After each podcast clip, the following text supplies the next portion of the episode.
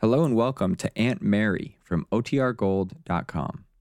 This episode will begin after a brief message from our sponsors. Another day is here, and you're ready for it. What to wear? Check. Breakfast, lunch, and dinner? Check. Planning for what's next and how to save for it? That's where Bank of America can help. For your financial to dos, Bank of America has experts ready to help get you closer to your goals. Get started at one of our local financial centers or 24-7 in our mobile banking app. Find a location near you at bankofamerica.com slash talk to us. What would you like the power to do? Mobile banking requires downloading the app and is only available for select devices. Message and data rates may apply. Bank of America and a member FDIC. When you need mealtime inspiration, it's worth shopping Kroger, where you'll find over 30,000 mouth-watering choices that excite your inner foodie. And no matter what tasty choice you make, you'll enjoy our everyday low prices, plus extra ways to save, like digital coupons worth over $600 each week. You can also save up to $1 off per gallon at the pump with fuel points. More savings and more inspiring flavors make shopping Kroger worth it every time. Kroger, fresh for everyone. Fuel restrictions apply. Look, Bumble knows you're exhausted by dating. All the must not take yourself too seriously and 6 1 since that matters. And what do I even say other than hey? well, that's why they're introducing an all new Bumble with exciting features to make compatibility easier, starting the chat better, and dating safer. They've changed, so you don't have to. Download the new Bumble now. Now for our story. Kit Mead stood by the telephone in her father's house. She'd just had an upsetting conversation with Paul Cromwell, the man who'd helped her gain possession of Lisa Fenner's baby son. Previously, she'd promised to divorce Bill Mead, had encouraged Cromwell to think she was going to marry him. It was almost 9.30 at night, and Paul, according to the agreement he'd made with Kit a few hours before, should have been aboard a train bound for Chicago.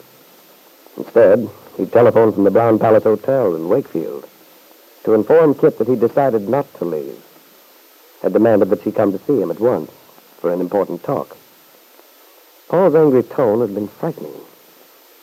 Something had happened since this afternoon, something which changed Paul's attitude, and Kit trembled when she realized what it might have been. Perhaps Paul had discovered the truth, that she'd deceived him. It was a very nervous young woman who, some 20 minutes later, knocked on the door of Paul's suite at the hotel. However, she tried to appear composed, for Kit was much too wise to reveal her inward fear. Besides, she thought as she heard Paul's footsteps approaching the door, it might be possible to bluff through again. Yes, she'd be as charming as she knew how to be.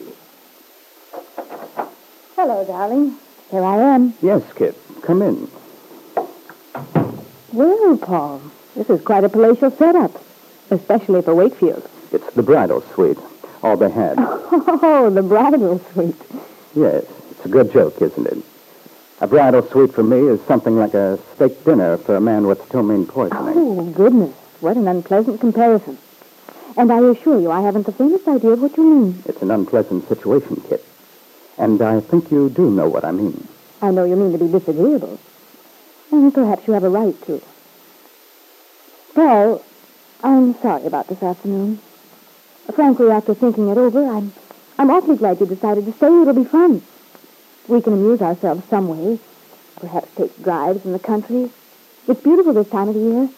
It'll be like old times. Like old times, Kit? no, I'm afraid not quite. Oh? Are you worrying about Bill? Paul, I, I shouldn't have frightened you this afternoon with my chatter. It was just that I was rather nervous. Your sudden arrival in town after months of separation. I'm afraid I have behaved like a schoolgirl. I wouldn't say that, Kit. I think you behaved quite consistently under the circumstances. Darling, I'm glad you understand. It's been so long since we were together. It, uh, it rather went to my head. Did it really, Kit? Well, I'm so flattered. Paul, Paul, let's forget this afternoon. I think I'll have a drink. Are you interested? No, thank you. Yes, yes, on second thought, I think I would like one. After all, this is sort of a celebration, isn't it? A celebration? Uh, well, that depends.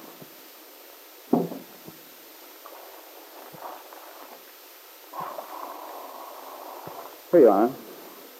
Yes, I suppose it is a celebration. If you could call a wake a celebration. A wake. Oh, Paul, cheer up. I'd call it a reunion. You would, eh? Personally, I'd say it was more like hail and farewell.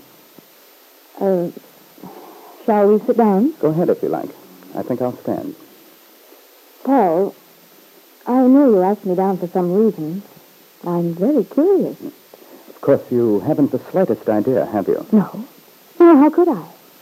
I thought we settled everything very nicely when we talked this afternoon. Yes, I suppose you did, Kit. At least I imagine you hoped we'd settled things to your satisfaction. But, Paul, why'd you say my satisfaction? We both talked it over, decided what was best. Frankly, I'm somewhat at a loss. You've behaved so oddly ever since I came in. I wish you'd say whatever you have on your mind. That's quite a large order. Well, try, darling. I'm sure I'll be able to follow you. Is it that you've had some new ideas? Some idea which will help us get things settled? Yes, that's it exactly, Kit. I've had a new idea. Oh, wonderful, Paul. Tell me about it. It occurred to me, Kit, that I might be able to help you. I know how eager you've been to get the divorce, and if Bill's acting difficult, there may be something I can do. Something you could do, Paul? Yes, you know, uh, to bring things to a conclusion right away. Well, naturally, there's nothing I'd like better. You know that. Of course, darling, I do know it. That's why I thought if I talked to Bill, told him the child isn't his, explained the whole story. Tell Bill what? Certainly. Don't you see how much better it would be? You wouldn't have to worry then about Bill's wanting to preserve the marriage. But, but that's insane, Paul. Good heavens, don't you see what... You're what- darn right I do, you little hypocrite. Paul, what are you... Look, Kit, the game's over. I don't know what you're talking about. You, you summoned me down here and then... No, Kid. It's too late for those tactics. You've used that little trick of putting me on the defensive for the last time. what a fool I've been. It's all so obvious now. You really played me for a fall guy, didn't you? Paul Cromwell, I'm fed up with this cat and mouse method you've been using ever since I arrived. If you think you've been treated unfairly, why didn't you tell me so without all these dramatics? You know very well how I hate scenes. You hate scenes. That's good, Kit. That's very good. It's the truth and you know it. Now say what you have in your mind and let me go. I've had a tiring day. Apparently you've run into someone who's told you some silly tale. You're right. I did run into someone. Someone who told me the truth. It was quite a shock. Indeed. And what was this revelation that put you into such a dither? I got the answer to something which has been puzzling me for a long time. I knew you wanted Lisa's baby, Kit, but I never knew why you wanted him. Now I do. All this nonsense about something you had to prove in Wakefield. All the lies you told me. The simple truth is that you wanted that child because you hoped it would patch up your marriage to Bill Meade. You never intended to marry me. And to think that I fell for it, I helped you. Yes. Yes, you did help me. You helped me while you were helping yourself. You seem to forget how anxious you were to get Lisa out of your hair. How worried you were about that. You were so anxious to protect yourself from any possible scandals. Your old family pride and so on. Wait a minute, Kit. The point is, I kept my bargain with you, and you let me down. And you're basing this belief on some gossip you picked up here in Wakefield. You'd rather believe some malicious story you've heard than take my word. The person who told me the truth wasn't being malicious, just truthful. I suppose you ran into Bill. He gave you his side. No, Well, then, who was it it? doesn't matter. The only thing that matters is I've found out about the game you've been playing. No, it's so like you, Paul. To keep harping on what I've done and ignore the part you had in the thing yourself. Oh, no, I'm laying no claim to innocence. I admit my record doesn't look pretty. We're both a couple of scoundrels. However, I'm still much closer to decency than you are, Kit. There might be a difference of opinion as to that. I doubt it. A bargain is a bargain. What about the bargain you made with Lisa? Did you ever have any intention of keeping it? If you're talking about honor among thieves, Paul, your accusations don't hold water. At least I've managed to conceal my intentions. The whole town knows what you're up to. That you've said you'd contest Meade's suit for divorce. All right, Paul. Assuming all that, what do you propose to do about it? It would serve you right if I told the whole sordid story. Let the town know that Ben Calvert's daughter practically stole another woman's child, palmed him off as her own. You wouldn't dare do that. Because if you did, you'd have to expose yourself. You're in this thing up to your neck, too. It might be worth it. Just to see you squirm. But you're right, kid. I wouldn't think to such a method. It's more in your style. I have a much better idea. I can imagine. Well, Paul, it's wonderful to see how loyal you are. how this love you had for me survived the crisis. Surely you didn't think I'd accept all this without a word. Kit, my love was genuine and real, unfortunately.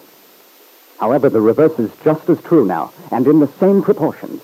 I presume you're saying you hate me. That's a weak word, but that's the general idea. All right, so you hate me. What can you do about it? That, my sweet, is something you'll find out very soon. As she drove back to her father's house, Kit wondered fearfully what Paul was going to do. What could he do, unless he exposed himself? At the moment, the logical answer didn't occur to her. But Paul was wondering what Lisa Fenner's reaction would be if she knew that the child she already regretted handing over to Kit had become the center of an ugly tug of war between man and wife. That the baby she'd given up in order to ensure its having a perfect home was destined to have anything but a normal life, regardless of which person won custody of him.